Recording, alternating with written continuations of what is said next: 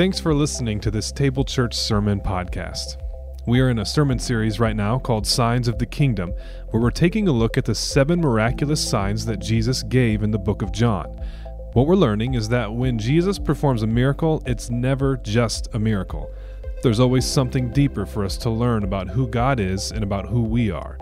After all, that's what signs do. They communicate a message. Our prayer is that this sermon will help you know what God is saying to you today. Feel free to reach out to us by emailing hello at table church d s m dot org. Thanks for listening. Now, here's this week's teaching. Today's scripture comes from John two, one through eleven. On the third day, a wedding took place at Cana in Galilee. Jesus' mother was there, and Jesus and his disciples had also been invited to the wedding. When the wine was gone, Jesus' mother said to him, "They have no more wine." "Woman, why do you involve me?" Jesus replied, "My hour has not yet come." His mother said to the servants, "Do whatever he tells you." Nearby stood six stone water jars, the kind used by the Jews for ceremonial washing, each holding from twenty to thirty gallons. Jesus said to the servants, "Fill the jars with water." So they filled them to the brim.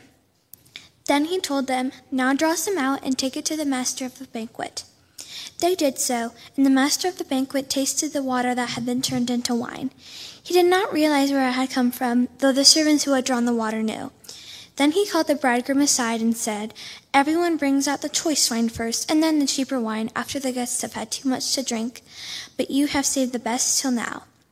What Jesus did here in Cana of Galilee was the first of the signs through which he revealed his glory, and his disciples believed in him. Awesome. Thanks, Bella.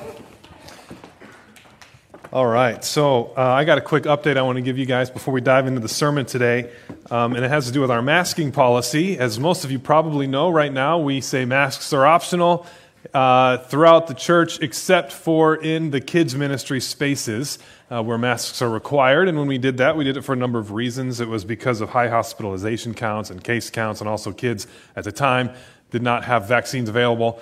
Um, however, lots changed since then. Uh, there are vaccines available for children down to five years old.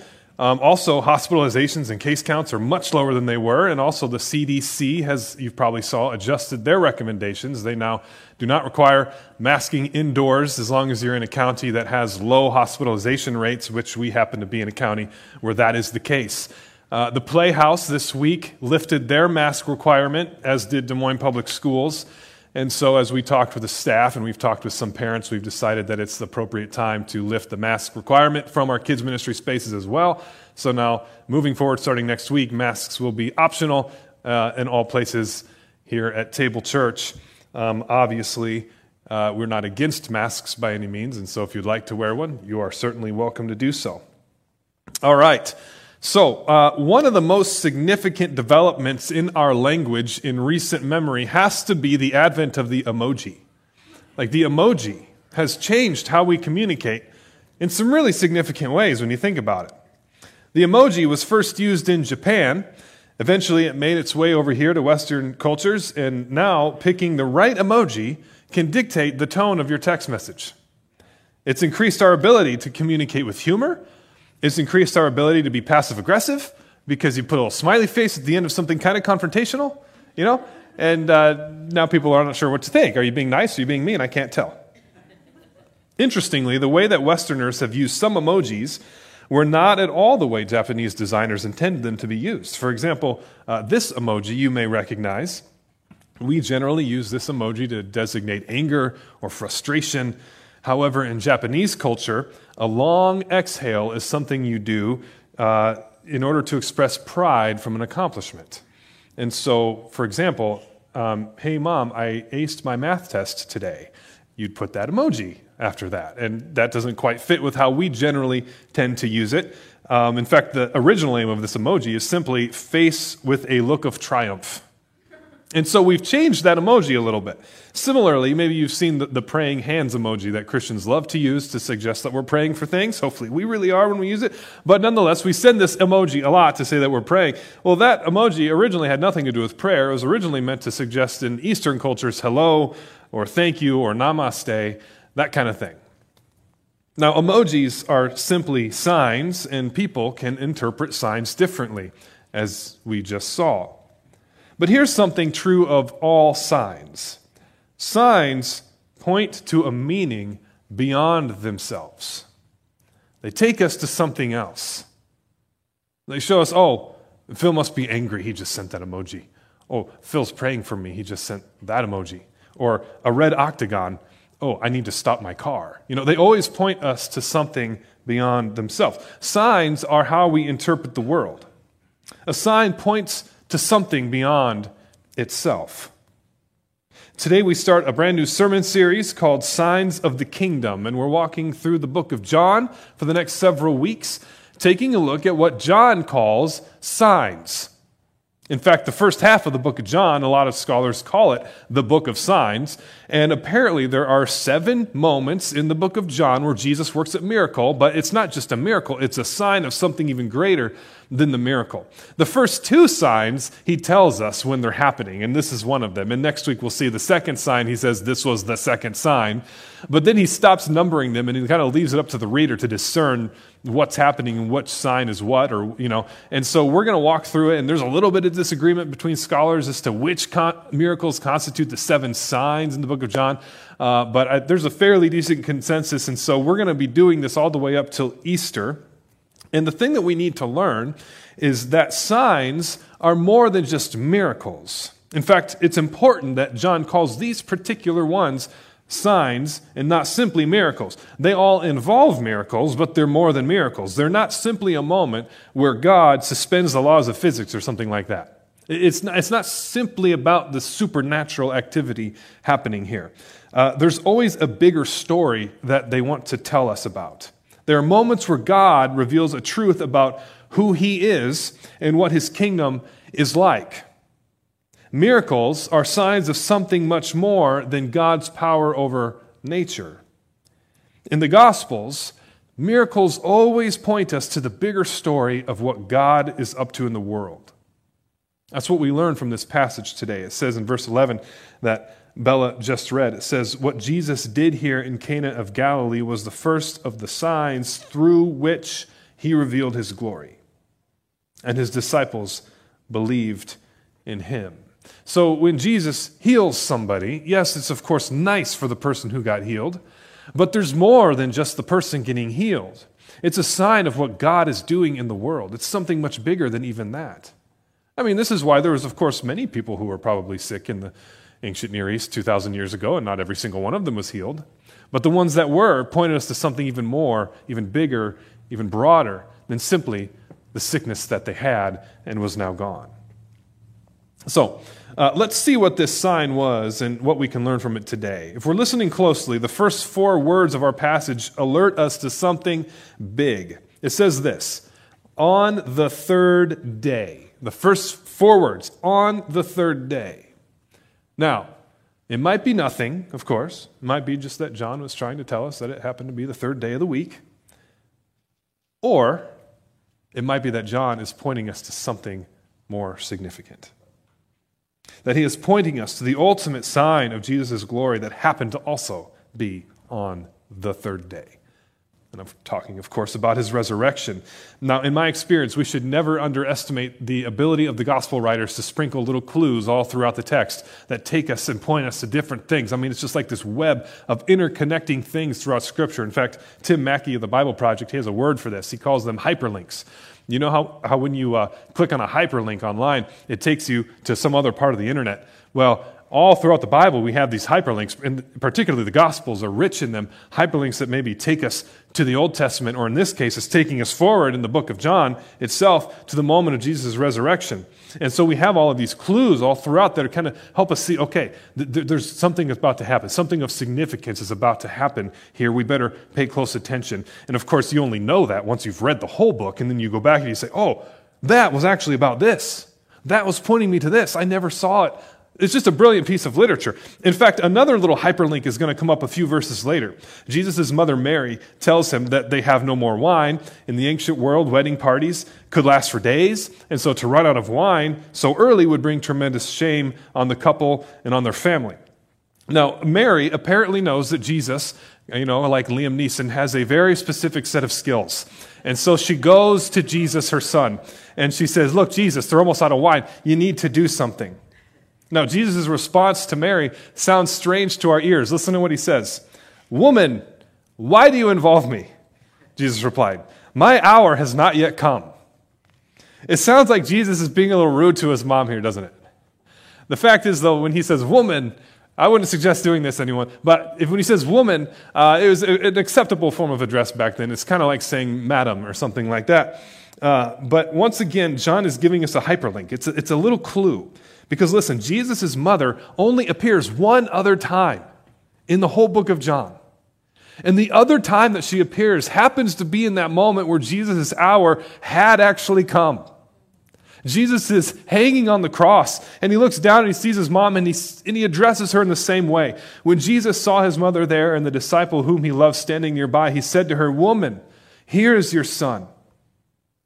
So look, we haven't even gotten to the miracle yet in the passage, and John is already connecting this moment to the ultimate sign of Jesus' glory, his death and resurrection. Mary seems unconcerned with Jesus' denial or refusal. Uh, she goes on to tell his servant, the servants to do whatever Jesus tells them to do. I love this exchange. It's just like, you know, uh, how real families operate. Mom tells son to do something. Son gives excuse. Mom doesn't give a rip and moves on anyway. And there's some real family dynamics happening here between Jesus and Mary. It says in verse six, nearby stood six stone water jars, the kind used by the Jews for ceremonial washing, each holding from twenty to thirty gallons. I want you to notice about this sentence how detailed that sentence is. Like John gives a whole lot of details. He tells us they're made out of stone. Normally, they would have been made out of clay. They're stone, which means that they're important. It's a lot harder to make a jar out of stone than it is to make a jar out of clay, particularly one that big, one that holds twenty to thirty gallons. And so he tells us they hold twenty to thirty gallons, he tells us that they're huge, tells us they're made of stone, tells us that there's six of them, which tells us that Jesus is about to make a whole lot of wine. We're talking about one hundred twenty to one hundred eighty gallons of wine. In the Old Testament, wine, by the way, would be another hyperlink. It takes us to the Old Testament now. For example, you might go to Amos chapter nine. It says, new wine will drip from the mountains and flow from all the hills, and I will bring my people Israel back from exile. They will rebuild the ruined cities and live in them. They will plant vineyards and drink their wine. They will make gardens and eat their fruit. And so wine symbolizes the moment that God is going to stand firm on his promises, come through on his promises, and he's going to restore Israel back to where they were. This is, this is talking about the Messiah, somebody who would come and he would lead God's people back to freedom, out of exile, back to the place where they know they belong, where God had promised them that they would be. Wine is a symbol of God's abundant blessing and presence throughout the Bible. And here, Jesus takes all of that rich symbolism, all the hyperlinks going back to the Old Testament, he takes them all, right? And he kind of bundles them all together. And he makes not just a little bit of wine, he makes an overwhelming amount of delicious wine. Like, the master of the ceremonies even says this. He said, he has somebody, he says, everyone brings out the choice wine first, and then the cheaper wine after the guests have had too much to drink, but you have saved the best till now. So the point is clear. You remember how I said signs point us to something else. It's not just about the cool, whatever Jesus did to make the molecules change into wine molecules. It's about so much more than that. It's pointing us to the fact that that day that the prophet spoke of is arriving in Jesus. It's finally here. God's promises are coming true. Our God is being faithful to us. And listen, you may have read the Old Testament. You may have heard the promises and the prophecies, but Jesus is doing it in such an overwhelming fashion. Jesus is bringing it in a way that is so much greater and richer and more abundant than we could have ever imagined. We're talking one hundred eighty gallons of the best wine you've ever had here. He's not just kind of fulfilling these prophecies. He's like annihilating them, you know? Like, it's just way beyond anything anyone would have imagined. So, as we've seen, this story is very rich in meaning um, because it's a sign. It points to something beyond itself. So often we get caught up in like, what are the scientific mechanics of this? No, that's it's about who God is. It's about what God is like and what it's like to live in his kingdom and what he's trying to do in the world and how we can be a part of it. That's what the sign is trying to communicate to us. So let's just notice three things that it shows us today. First, Jesus points out the bankruptcy of hollow religion. Jesus points out the bankruptcy of hollow religion. It says he uses jars that are meant for ceremonial washing for his miracle. So these jars are used to wash before people would sit down to a feast or a festival or something like that. Um, in order to designate some sort of ritual purity, religious purity. It was one of many religious rituals that people engaged in, and sometimes sometimes these rituals that we saw in the New Testament, sometimes uh, they were twisted. People would use them not as a way to, to honor God, not as a way to become more holy, but rather as a way to make themselves look better and a way to exclude others. And we see this happening all the time in the New Testament. There were those who were most concerned with these religious practices. Uh, they would sometimes go so far as to even, Jesus tells us, tithe. They would tithe a tenth of their spices. So a tithe is where you give a tenth of what you have, you know, to uh, the the work of the Lord in the world. And uh, they would take, imagine somebody with a little bag of cumin, and they're like, they get a little tenth of it, they put it in a little tiny bag, and they take it to the temple, and they give it to the priest, and they say, look at me. I mean, I'm so holy. Like they were doing that kind of thing. And sometimes these same people would chastise other people for walking too far on the Sabbath. And then they would pray loudly in the streets so that people would hear them and people would notice them. And they would dress in different ways to, that would distinguish them. And they would do all of these things. But Jesus is saying, look, those people are just empty jars. All that stuff, all that hollow religion, it's just empty jars. There's no wine in them. They have the form. They don't have the substance. Look, when Mary says, they have no more wine to Jesus. I, I really believe we're supposed to read between the lines here. That is a commentary on the spiritual state of God's people. They're all out of wine. They've become empty. They've become hollow.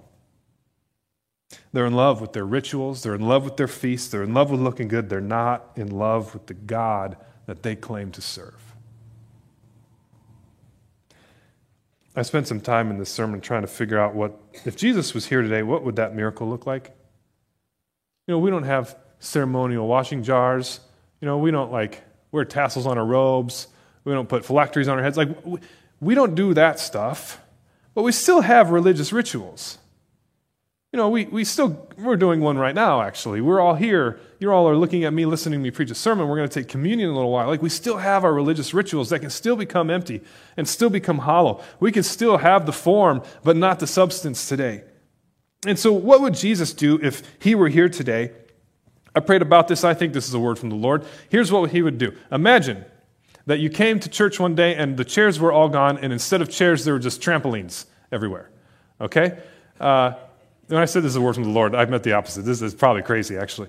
Um, and it would be even better if we were like a traditional church building with pews, you know, because pews are a little more ritualistic than these nice chairs are. Imagine you come into church and the pews are gone. And instead, it's just the room is full of trampolines and bounce houses. So if we came here and we did that, uh, first of all, I get here a little before six in the morning. If I walked in and there was a bunch of trampolines in here, I would start freaking out. I would call the director of the Playhouse. They'd be like, hey, man, we got trampolines. Like, where's our chairs? What are we supposed to do? And then maybe the band would start showing up, and we'd start setting up. They'd be like, oh, weird, trampolines, you know? I'd be like, I know, I don't know what to say. Uh, you know, let's just make do with what we got. Maybe people can kind of sit on the trampolines, and maybe we'll have some worship with the trampolines and stuff. And, you know, so we set up, and we, we get ready for church. You guys just start coming in for service, and you'd be like, Phil, what's the deal with the trampolines? I'm like, I don't know. And some of you parents be trying to keep your kids from jumping on the trampolines, you know? And we start worshiping, and you just making do with what we had. But you know what would happen? One of y'all start jumping on one of these trampolines. It'd probably be my son, Rowan. And once one of you started jumping on the trampolines, another person would start jumping on the trampoline too.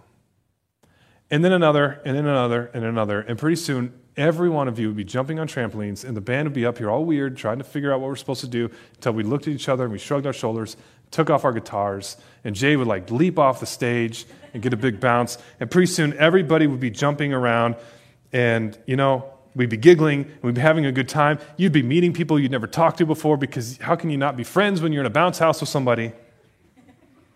And before you know it, this place would look nothing like church as usual, but it would look a whole lot like the kingdom of God.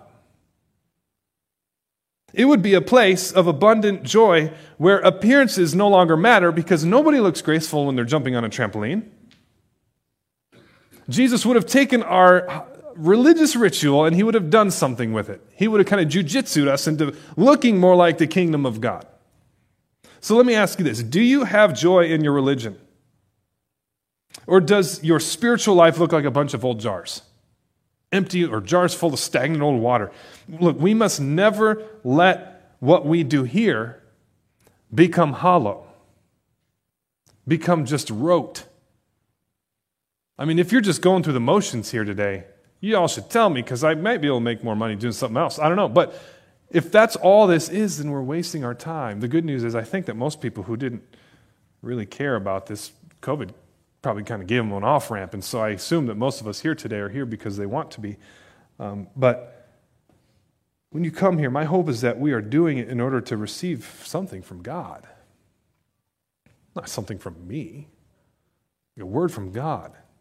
That's always fresh. That's always new. That's always something that will sustain us. So Jesus shows us the bankruptcy of hollow religion, and I pray that that is not what we are here. I don't think it is, but may it never become that. The second thing we see in this passage is that Jesus puts people first. I've already said this, um, but running out of wine during a wedding banquet can bring tremendous shame on the hosts. We're talking about a small village here. This festival would have gone for days. By the end of it, everybody in the village would have probably have been there at one point or another. Just think about how much work that is. So uh, this weekend we had the If Gathering, and the ladies, I think twenty-five ladies got together for the If Gathering. Here is great. Um, thanks to everyone that came. My wife and Kelly and Jamie, they were kind of the leadership. They put it together. Um, they organized it. And I mean, just watching my wife, I know how much work that was for her. It was a lot of work. I mean, she's like making soup at eleven o'clock at night and stuff. Like all, all sorts of thought and planning and effort went into this one and a half day event for twenty-five ladies. Imagine doing something like that for the whole village, you know? That lasts a week. That's a lot of work. You want it to go well. And, and, and this is an honor and shame culture. Now, today we talk about keeping up appearances. That's where you try to look good on the outside when, like, on the inside, you know, you're something else or whatever. Um, but it was even worse back then. Like, in that particular culture, they valued honor so much more than we do now. Um, and, and, and so for a couple to bring shame upon themselves would spread not just to them, but to their extended families. You know, your son-in-law in a new family, you don't want to shame your in-laws the first day. But that's the kind of thing we're talking about here, and this shame would kind of stick for generations to come. It's just, it's just how things worked back then. And so when Mary tells Jesus that they're out of wine, it's obviously what she's saying. She's saying, Jesus, do something or these people will be put to shame. And Jesus doesn't sit down and interview the couple and check their record. He doesn't say, well, you know, they really should have been smarter at the wine they had. It doesn't do that. He just lavishly loves them, and he even colors outside the religious lines a bit to do it. There are groups in our community today who would never set foot in a church because over and over and over again, Christians have emphatically not put people first. We've put our religious codes first. We've put our sense of honor first. We didn't want, we don't want to look bad. We don't want people to think, oh, they must associate with them. We do so much guilt by association in the church today, it's no wonder that we don't want to, you know, like, we do this all the time. But listen, God's kingdom is visible when we put people first. This particular passage is no isolated incident. In fact, it's one of the, probably the, the minor examples of Jesus putting people first in the Gospels. Like, over and over again, Jesus puts people over religious codes. He heals on the Sabbath. He touches people with leprosy. He eats with sinners. He welcomes Samaritans. He hangs out with prostitutes. Like, the list goes on and on. But that's a message we still struggle to get sometimes. The church is often not seen as a place of overwhelming love and grace. It's often seen as a place of strict rules and boundaries and judgmentalism. But too often that reputation is deserved. It's not always deserved. Sometimes it is, though. Jesus put people first, and so should we. And the third and final thing I want to share that Jesus shows us is that Jesus shows the abundance of God's kingdom. He shows the abundance of God's kingdom. So like we saw, Jesus didn't just make a little bit of wine. He made perhaps up to one hundred eighty gallons of the best wine you've ever had. So the symbolism is pretty rich here. God's kingdom is a place of lavish abundance. It's not a place of scarcity. In God's kingdom, you don't have to fight for your place. You don't have to ration things out. There's enough for us. There is enough grace and mercy for everybody. In January, Natalie and I did something unexpected. We bought our kids a puppy. If you'd have told me six months prior that that was going to happen, I would have probably laughed at you, but I don't know, things changed. My kids had been asking for one. Uh, I started kind of researching dogs and um, looking at breeds and allergies and prices and good breeder practices and all that stuff. Um, and then one day a puppy came available from a breeder nearby for a price that we could afford, and so we jumped at the opportunity. And so Theo has joined our family. I have a picture of Theo a day or two after he came home. He's pretty awesome, and we love him an awful lot. Um, but, you know, one of our criteria when searching for a dog, Natalie and I knew that we didn't want a very big dog because we have a small house, we have a small yard, and so we knew a smaller dog would be best. Now, Theo was listed on the breeder's website as a, quote, micro mini golden doodle. That sounds pretty small, right? He was called a micro mini golden doodle. And they said that he would reach a maximum weight of thirty-five pounds. Some of you must know more about dogs than me because you're laughing at the already. So I thought, okay, thirty-five, that's probably a little bit bigger than what we wanted, but I mean, he seems like such a great puppy, so we're going to go for it. So I, a couple days after bringing Theo home, I took him to the vet, and the vet said, hey, your dog is in great health, but um, that is not a mini golden doodle. That is a full-size golden doodle. There's nothing micro or mini about that golden doodle. He says he's twenty-one pounds and he's only ten weeks old, which means he's probably going to be over seventy pounds. I said, no, no, the breeder said thirty-five pounds. I have it in writing. I met his parents. His dad is a little poodle like this big. He says, I don't know what to tell you, but that dog is not going to be thirty-five pounds. Today, Theo is sixteen weeks old, and he weighs around thirty pounds already. He's got a long ways to go. He's definitely still growing. Look, I know some of you are like, dude, you, how did you, how did you not know? Like, this, I'm like, I don't know anything about dogs. You know, I took their word for it. it. They said thirty-five pounds. I met the parents. I don't know. At least I thought I did. So here's the point. God has blessed us with abundantly more dog than we could have ever bargained for. And that's what he's done with his grace and mercy for us. The kingdom of God looks like hundreds of gallons of delicious wine at a party. It looks like so many fish that your nets are starting to break. It looks like more manna and quail than you know what to do with. It looks like five thousand people all getting fed and then having stuff left over that you don't even know what to do with. You've got more leftovers than you can ever imagine. Over and over and over in the Bible, we see God's abundant love and grace and blessings just being poured out, just torrents of it on his people. God gives you more than you can imagine. More grace, more love, more mercy, sometimes more puppy than you ever deserve. So Christians, we need to get over the scarcity mindset. And the way that we see this scarcity mindset coming out is often when Christians try to fight culture wars.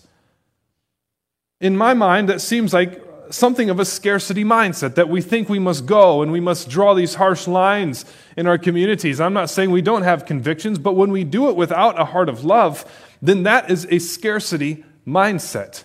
When we see ourselves as going to war with other people, going to battle with other people, we are forgetting the fact that the Bible says the battle is not against flesh and blood. It is a scarcity mindset that drives us to see others as our enemies. This is explicitly not the way of Jesus. So how can you show abundant love to your circle this week? How can we as a church show abundant love to our community? How can you testify to a kingdom where God lavishly pours out more than we could ever ask or imagine, as it says in Ephesians? Let's be a church that has a mindset of abundance. Let's be a church, a congregation. We're not very big, but let's be a church that has an outsized amount of blessing that we pour out into our community. Honestly, I think we kind of do. And Moses shared a little bit about the, the teachers at Edmonds. They just, they don't know what to think about us over there. Like, they love us. And I, I, we love them. And I mean, it's just, it's awesome. And I hope that God continues to bring things through that to the point where maybe more and more people will start to say, you know what, I never thought much about Christians, but boy, something about this group of people. They just give and they give and they give and they give and they don't stop. That's who we need to be. God's kingdom has enough for us. So let ourselves be a sign. Remember what a sign does? It points to something beyond itself. Let Table Church be a sign about the goodness and the love and the power and the graciousness of God, about the joy that it is to live in the way of Jesus and about it is to live in his kingdom. Let's be a sign that points to the never-ending goodness of God. I want to share with you guys something that is on my heart about Table Church.